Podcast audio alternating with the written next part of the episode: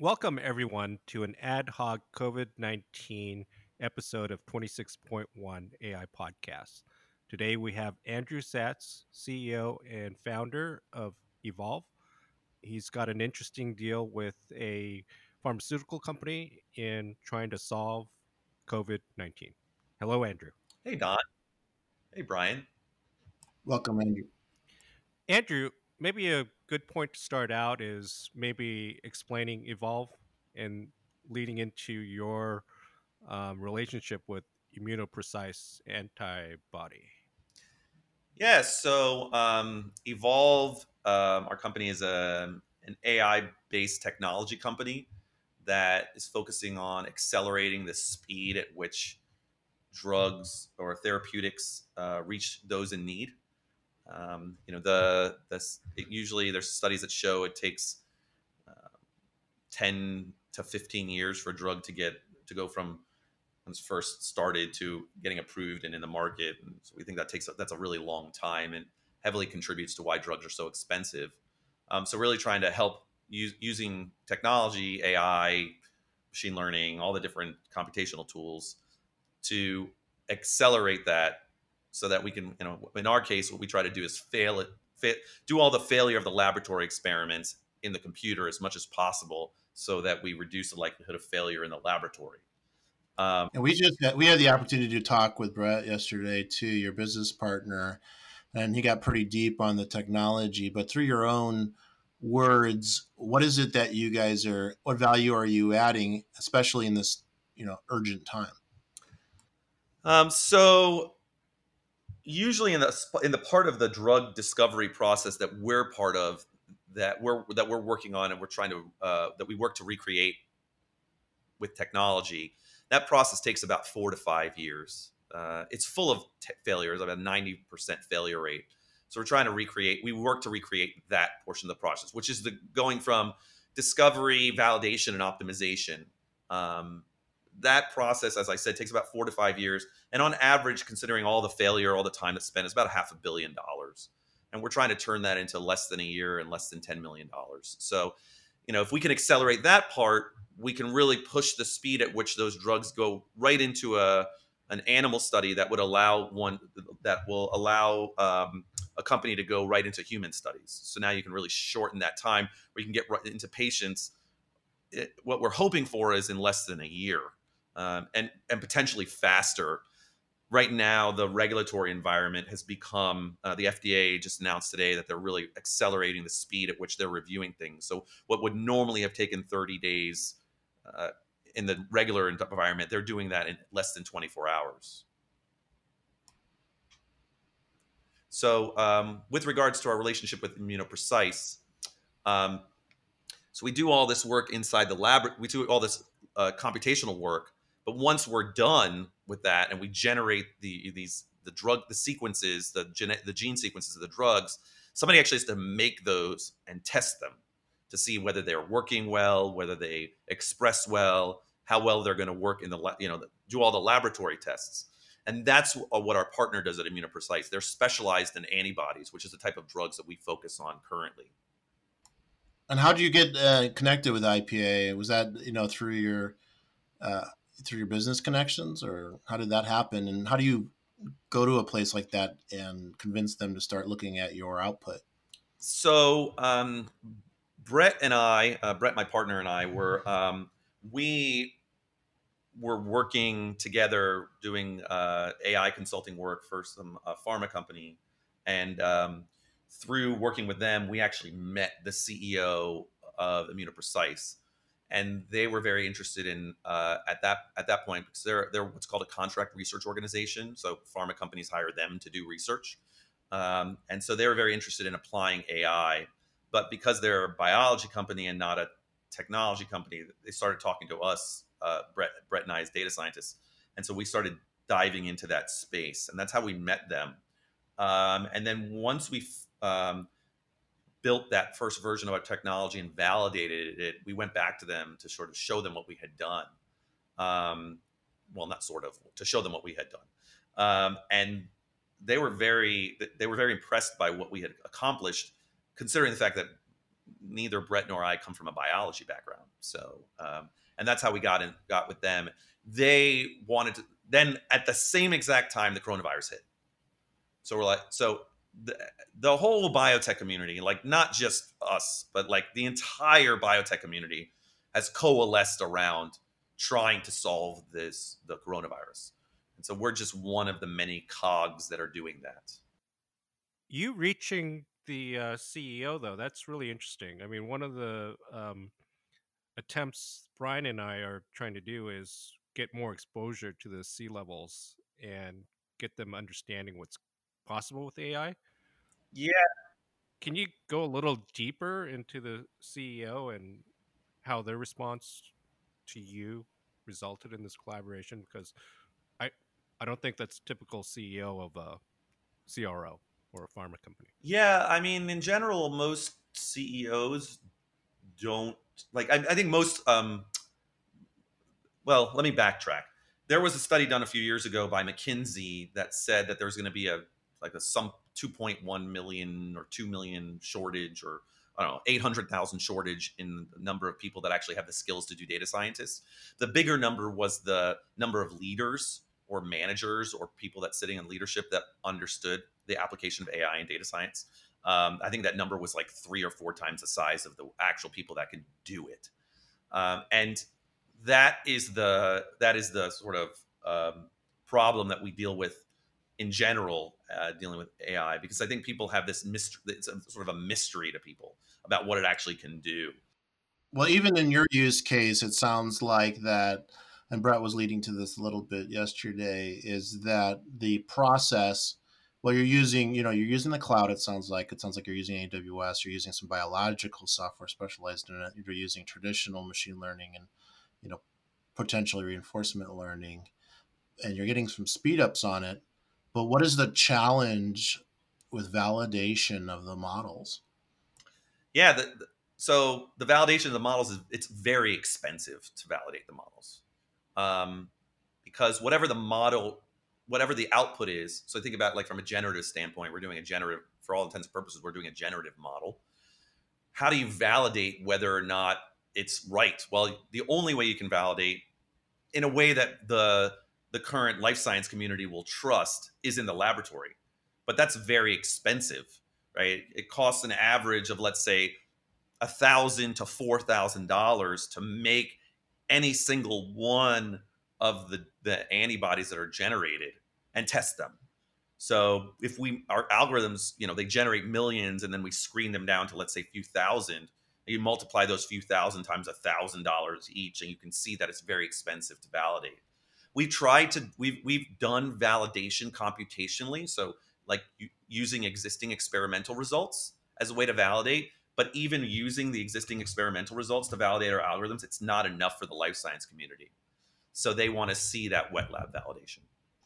They want to see wet lab validation but also it sounds like there's quite a bit of focus on the filters to get to that subset um, can you speak a little bit about that? Yeah, I don't. Th- for us, that's actually more for on our end, right? When we get that data about those laboratory results, we can then use that to tune our algorithm and make it better.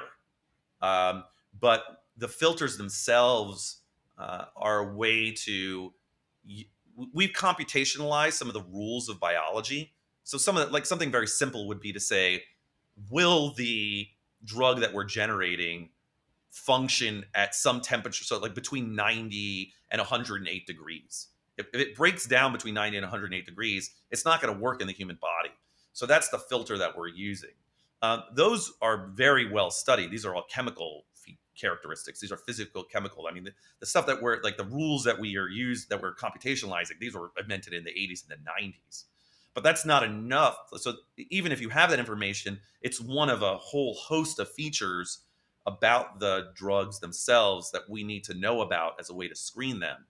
So, and in, in general, the pharma industry and the life sciences industry really cares about results. They're so used to failure. I mean, the failure rate in pharma is 95%.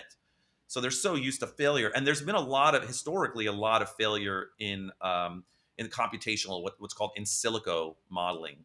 Um, there's been a lot of failure historically. So there's a lot of distrust behind it already if you think about it, like you know AI is supposed to solve all these problems, you know, for many, many, many years. It was supposed to do a lot of stuff, and it didn't. It didn't live up to its hype, um, and so that exists in life sciences. We should introduce some of the uh, wet lab folks to uh, material scientists who do semiconductors, since uh, the normal production failure rate is pretty high on wafers. They might have a lot to commiserate about. Yeah, I mean, I think that there's that the challenge of like of the fact that, there's a resistance in addition to change in general. Like it doesn't. I'm not talking about just life scientists, just humans as a whole. There's that resistance to change, and then prove prove it. Right? Everyone wants to say prove it, prove that what you have. And when scientists are inherently skeptical, uh, so that skepticism is also what precludes the ability to get AI in the door. So everybody wants to see results. As soon as we have results, you know, it changes the dialogue. Um, but again, then you also go back to the the question of the CEOs. There's a very funny, I mean, a, a very like funny joke for for us as tech people that you know when we're talking to investors and executives, we say AI. When we're when we're recruiting people, we say machine learning, and when we're actually doing the work, we say regression so like, you know, it, it also it totally depends on someone's particular technical expertise on what you can talk to them about. Uh, because you, you don't want to be talking about, you know, deep generative reinforcement learning to somebody who doesn't even know what that what any of those terms mean any more than I want to be talking, you know, I'm going to be talking to you about, you know, binding affinity and thermostability, right, which are biological terms that will not really make sense to you if you don't really spend some time yeah, and and you kind of both came from you and Brett included came from what what appears to be more economics or financial backgrounds and pivoted into biology. Uh, it looks like. Can you talk more about that? Yeah, so I actually, I mean, I came from the the the insurance industry, but on the health side. So I was doing uh, a lot of risk management in, in the health, not in health insurance, but in a subdomain of health insurance, which is workers' comp insurance. Um, so I knew quite a bit about the insurance field and the health industry, healthcare and the health industry. Um, Brett, on the other hand, came from the from the I was doing healthcare risk management. Brett came the, from the finance industry. He was working at um, uh, Price Waterhouse. Um, we actually met while studying uh, data science at Columbia, and uh, you know when we, you know so quick background my mom has been sick since I was a kid. I mean, multiple sclerosis, mental illness, cancer, and all the adverse effects effects of medication that come along with that. Um, and so, and Brett's um, Brett's family, he he was experiencing some um, health issues in his own family with somebody that he loved very deeply. So, you know, for us, we both had opportunities to go into tech or finance because that's a, those are two of the big ones that recruit data scientists, but really the health of our loved ones, we had this sort of shared vision. And we really wanted to use the tools of data science to have a broader impact on the health of humanity. So, yeah. And so now you've pivoted to doing not just making money on it, but doing good, it sounds like. Is that fair to say? Yeah, that's the that's the whole mission of our company. So um, I say this to people all the time. Like we, um, the whole purpose of our company is to accelerate the speed at which healing reaches those in need. And when I say those in need, I'm not just talking about the people who are sick, but also the people who surround them, right? Their loved ones who are watching those individuals be sick. So, can we accelerate the speed at which that's helping everybody who's in need around health? Um, and that's the core mission of our company. Uh, so what about the um, the other side of AI and how it's being used? Let's talk about for a precautionary sort of thing. Is that there's a lot of fear about it out there. Let, let's face that, and what are your thoughts about is there is there anything to be afraid of? Is there anything to worry about from either ethical or, or even biological things that can be done to uh, evil with i know you're on the good side but what's the evil side? There is like like any tool it can be used for good or evil. I mean we talk about the fact that you know um, I, I kept i said it earlier data science ai is a is like a hammer and a and a screwdriver. You can use it to build you can use it for other things that are not so good, you know, attacking somebody. So I really think it depends on who actually has control of the tools. I think that there are also unintended consequences, and we try to be aware of the biases that are in the data um, that that are that are available. So I think that's it's you know there is there is a reason to fear a tool because of the person that uses it. It's like the the question of like it goes all goes back to that sort of question: is it the is it guns kill people or people kill people? Right. Well, it's the the combination. Um, and so there are reasons to be afraid of AI. There are also reasons to be very hopeful about what AI can do to help humanity. Even with what we do, right? There's all there's a possibility of taking the technology we build and using it in a way that may be considered unethical. And we're trying to keep we we we're very thoughtful, very thoughtful about what we're doing and whether it's doing it for the for the positive of humanity. Is there anything that inadvertently could happen in uh, in medication research where you, I don't know, uh, increase the chances of mutation of a virus, like take corona for instance. Is there anything like that going on that we should be afraid of, or is that just far shot? Uh, probably. Uh, I'm not aware of it, but I wouldn't. I would not. I, I wouldn't put it past some of the governments of the world um, to be doing research uh, to effectually use these use diseases as weapons. Um, there is a whole area that's like uh, in in um, in the government that's actually designed for medical countermeasures against chemical and biological attacks. So if there are, then you know you could be using them. They could be using them for that. But I try to really, really try to focus. I try to focus all my time on how to do positivity. I mean, and then also um, reduce the bias. There's some interesting things going on in terms of bias. Somebody told me this really cool story that I was like, wow, that's really cool. And uh, in terms of bias, um, so they were training machines or uh, AI to read CT scans, and um, and for some reason in St. Louis, their algorithms weren't working. Now, St. Louis is apparently one of the uh, murder capitals of the United States, and so the the thing was that the, so being the murder capital of the United States, it also has a lot of people who've had uh, gunshot wounds. So the because the organs move when people have sh- gunshots, like the machine wasn't recognizing what was going on because it was just very unique for that area. So there was bias. The machine had the machine had a bias, and it didn't couldn't understand those individuals. So, um, and that's just one example of bias in like the, the you know the healthcare. But you can also take the fact of in general, like the industry as a whole the pharma industry as a whole in terms of how clinical trials are run there is a lot of bias in the in that. And so how do we use that? How do we how can we use um, computational sciences to sort of level the playing field uh, in terms of not having bias? Because a clinical trial could have a, a, a very low percentage of minority representation um, and so if it does then that means that it may not tra- that this drug may not transfer well to that minority population getting back to COVID 19, for the work you're doing for ImmunoPrecise, does that include exploring existing antibiotic? Uh, sorry, uh, explore existing antibodies and seeing their effectiveness? No, so um, no, we we work on novel drug discovery. Um, so there's basically three areas there where I mean, uh, there's probably a lot more, but three primary areas where AI is being applied to the drug discovery space.